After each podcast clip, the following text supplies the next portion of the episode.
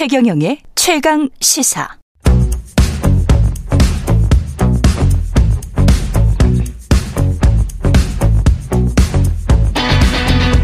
심리로 들여다보는 세상 이야기. 뉴스는 심리다. 네, 정치, 경제, 사회 등 우리 사회의 다양한 이슈를 심리학적 관점에서 풀어보는 시간입니다. 최경영 최강시사 뉴스는 심리다. 아주대학교 심리학과 김결 교수 나오셨습니다.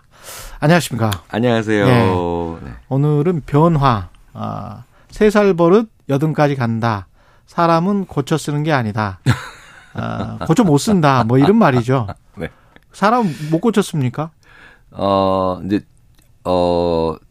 성격은 안 변하고요. 성격은 안 변한다. 네. 성품은 변하죠. 성품은 변한다. 네. 성격과 성품이 다른가요? 성격은 타고난 기질.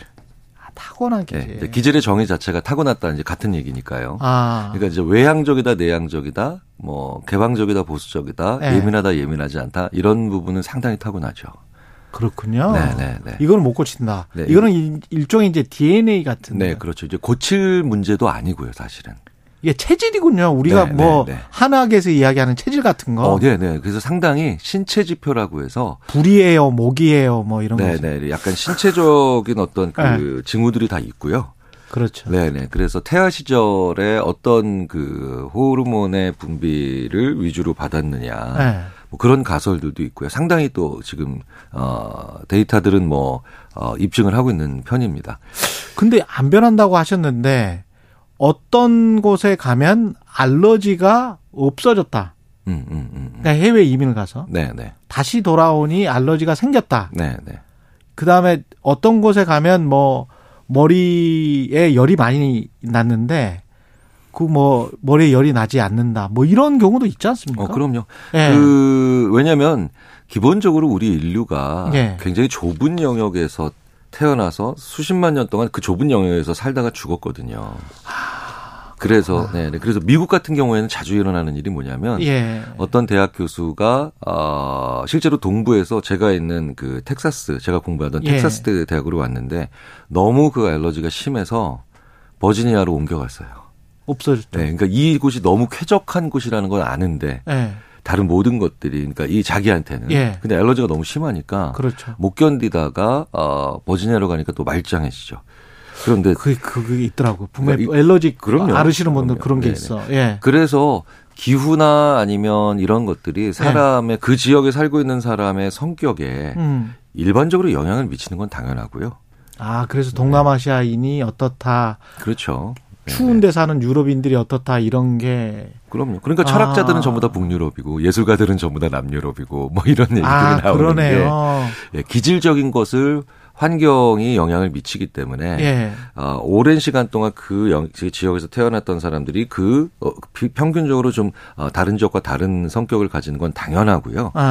근데 문제는 성품 아까 말씀하신 심리학자들이 이렇게 성격을 바꾼다는 건 그러니까 컴퓨터로 치자면 하드웨어를 바꾸는 것처럼 어렵죠.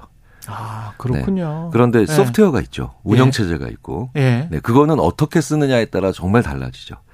같은 컴퓨터라도 이렇게 조금 잘 쓴 사람들은 컴퓨터를 잘 쓰는 분들은 시간이 지나면서 운영체제랑 소프트웨어를 잘 사용하면서 컴퓨터가 잘 돌아가고 어떤 분들은 좀 안 돌아가는 그런 분들이 있죠.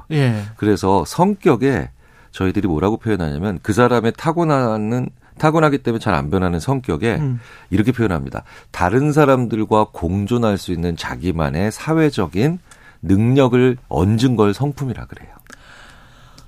이건 다시 한 번만 말씀을 해 주십시오. 완전히 그 개념이 다르구나. 네. 그러니까 성격에 다른 사람과 공존할 수 있는 사회적인 어떤 자질을 얹은 게 그렇죠.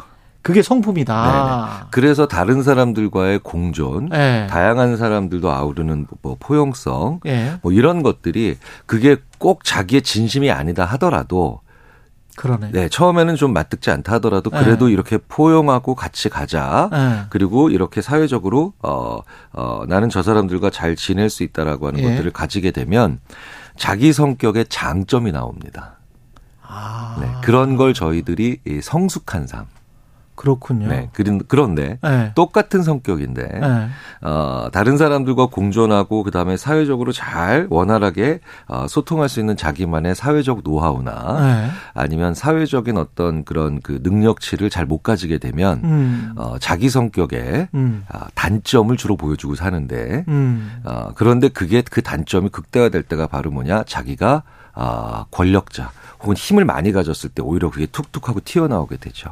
아, 권력자가 되면은 마음대로 할 수 있으니까. 회사에서 예를 들어서 높은 사람이 됐다든가 이럴 때 되면 갑자기 자기가 뭐 예를 들어서 뭐 부장이었을 때는 잘 안 나오던 게 임원이 되면서 갑자기 불쑥하고 자기의 어떤 그 미성숙한 측면들이 나오기가 좋아지는 게 왜냐하면 내가 힘을 가지게 되면 기본적으로 내가 다른 사람들을 통제할 수 있지 다른 사람의 나를 통제하기가 어려워지잖아요.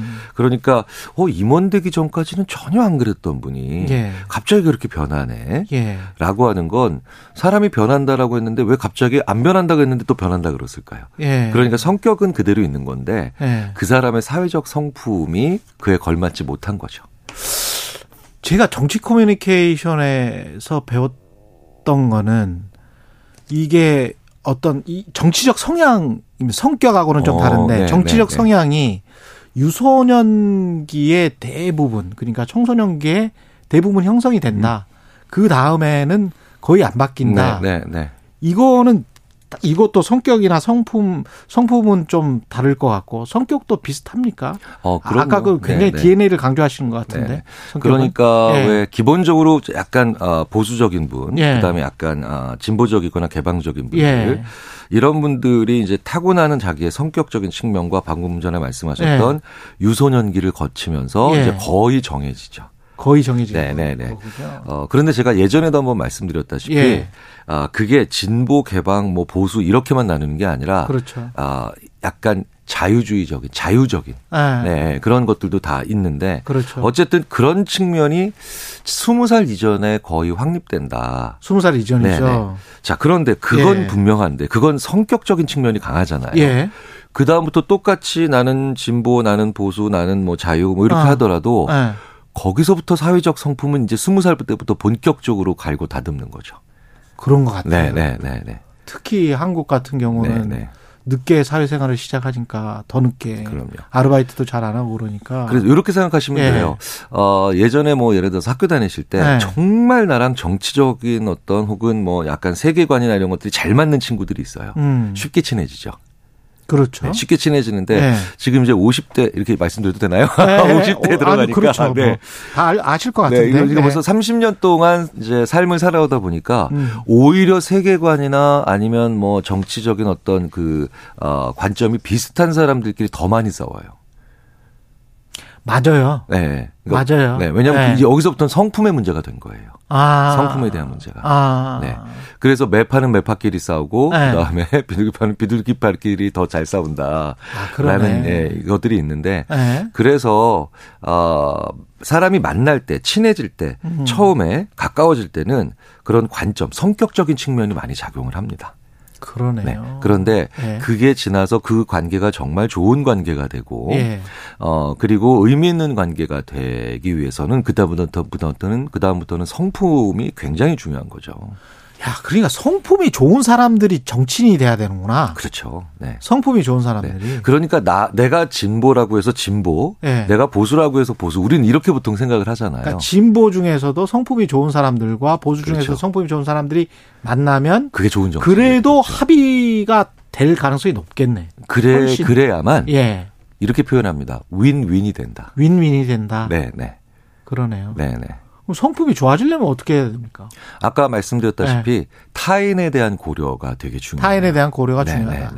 그러니까 성품이 필요 없는 건 나 혼자 무인도에 살 때죠. 그렇죠.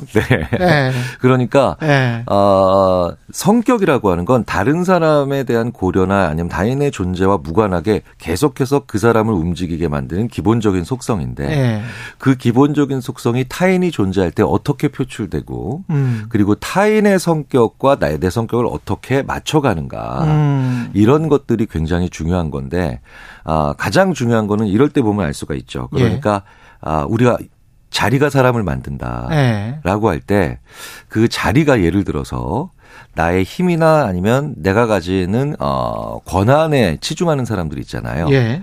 이거는 그냥 성격대로 가는 사람들이 되는 거예요.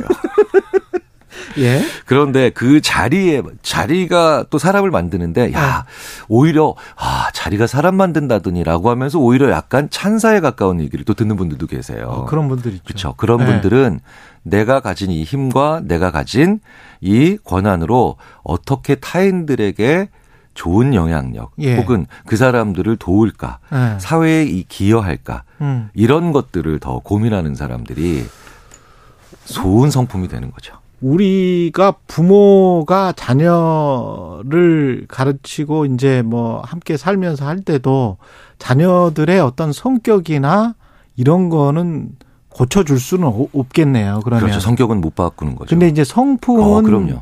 이렇게 좀 개선시킬 수 있겠네요. 제가 딸이, 첫째 딸이 초등학교 다닐 때, 이제 옛날엔 반장이라고 그랬지만 요즘 학급 회장이라는 표현을 많이 쓰잖아요. 그래요? 정말 뚜렷이 구분되는 두 분의 부모님, 제 딸아이의 친구들이죠. 그 부모님을 봤는데 어떤 아이가 학급의 회장이 됐어요. 근데 그 부모님이 이러시더라고요. 이제 누구도 너를 무시할 수 없으니까. 그러니까 애들한테 절대로 나 무시하지 말고 내가 말한 대로 하라고 해. 너는 학급 회장이야. 이게 바로 뭐냐면 자리가 사람을 만든다라는 말에 있어서 힘을 강조하는 거죠. 엄석대는 엄석대.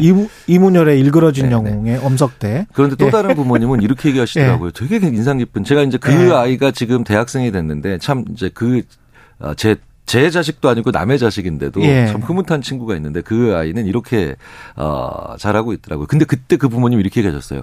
이제 학급 회장 됐으니까 소위 말하는 외롭게 이렇게 혼자 밥 먹는 친구가 없도록 많이 도와줘. 배려해라. 그러니까 그 힘으로 배려해라. 근데 이게 첫 번째가 훨씬 더 단기적으로 보면은 이득되는 것 같지만, 그렇지. 제가 늘 말씀드리지만 수명도 길어지고 다양한 사람을 만나야 되고 이런 사회에서 오히려 내 아이를 강하고 그 다음에 더 사회에서 유능한 인재로 키우는 길은 두 번째 부모가 되는 길이죠. 배려하고 협력 잘하는 아이로 만드는 거. 특히 언제 힘을 가졌을 때 아이가. 특히 힘을 가졌을 때. 그런데 이게 되게 재밌는 건 우리 집이 좀 더 잘 살 때. 그렇죠. 네. 그러니까 이게 거의 비슷한 성격을 가지고 있는 두 아이인데 한 친구는 자꾸 남들에게 뭐라고 하는 약간 나르시시즘 같은 아이가 되더라고요. 제가 한 10년 옆에서 지켜봤더니. 근데 그 두 번째 그 부모님의 아이는 점점 더 자존감이 높은 애가 돼가더라고요. 그래서 이게 공존력이 더 좋아지면서 벌써 대학생이 되는데도 20대 초반인데도 확연히 다른 두 길을 갑니다. 이건 공부를 잘하고 못하고의 문제가 아닌데. 그렇죠. 이거는 정말 중요한, 공부 잘해서 뭐예요? 공부가 뭐 얼마나 중요해. 성적이. 저도 동의합니다. 근데 제 아이가 공부를 잘하면 저도 이런 얘기 안 할 것 같은데. 그렇습니다. 그러나 취업은 잘해야 되겠죠. 체육 잘하는 게 너무 중요하죠. 이게 사람이 그 성격을 부모도 자식을 변화시키기 힘든데, 뭐 언론인들도 그렇고 정치인들도 그렇고 착각을 하고 있는 사람들이 사실은 굉장히 많거든요. 내가 뭔 일을 하면, 내가 어떻게 하면 사람들이 극적으로 변할 거야라는 어마어마한 그 착각을 하시는 분들이 많은 것 같은데, 실제로는 사람들이 변화하기는 굉장히 지난할 것이고 조금이라도 변화시키려면 어떻게 해야 돼요? 말씀하셨던 것처럼 조금씩 변화해야 돼요. 그 말의 정답이 그대로 있는 겁니다. 그래서 내가 내향적인데 좀 외향적인 사람의 장점도 가지고 싶어요. 라고 하면 저희들이 이렇게 해요. 아무리 연구도 이렇게 나옵니다. 크게 한 번 변하는 거 거의 소용없고 본인만 힘들다. 그렇지. 그러니까 문 열어주는 사람한테 감사합니다. 소리 조금 더 크게 하기. 그다음에 옆집 이웃에게 살짝 먼저 인사하기. 뭐 이런 식으로 작은 변화를 내가 감당할 수도 있죠. 그러니까 작은 변화를 조금씩 여러 번 하는 게 사실은 쌓이는구나. 조금만 지나도 쌓여서 굉장히 나의 그 반대편 성격에 있는 장점까지도 가져올 수 있는. 그러면서 내 장점을 극대화시키는. 그렇죠. 최고로 좋은 방법이 바로 거기 있다. 이렇게 조언을 드립니다. 그 습관의 중요성을 말씀하시는 거하고 비슷한 그럼요. 맥락이네요. 네. 분명한 건 심지어 이런 연구도 있습니다. 역대 미국 대통령의 성격을 프로파일링하니까 사이코패틱한 측면이 그렇게 많아요. 하지만 그들이 사이코패스는 아니죠. 그렇죠. 네. 다른 사람들을 아우르고 네. 그렇죠. 심지어는 나랑 의견이 다른 사람들과도 그래도 이거는 같이 가보자라고 하는 네. 나의 사회적 성품을 가진 사람이 네. 같은 성격인데도 비슷한 측면이 많은데도 대통령까지 간 적이 있고요. 네. 심지어는 그걸 못 가지게 된 사람은 사이코패스로 가더라. 이런 연구들도 다 있습니다. 여기까지 듣겠습니다. 뉴스는 심리다 김경일 교수였습니다. 고맙습니다. 감사합니다. 예.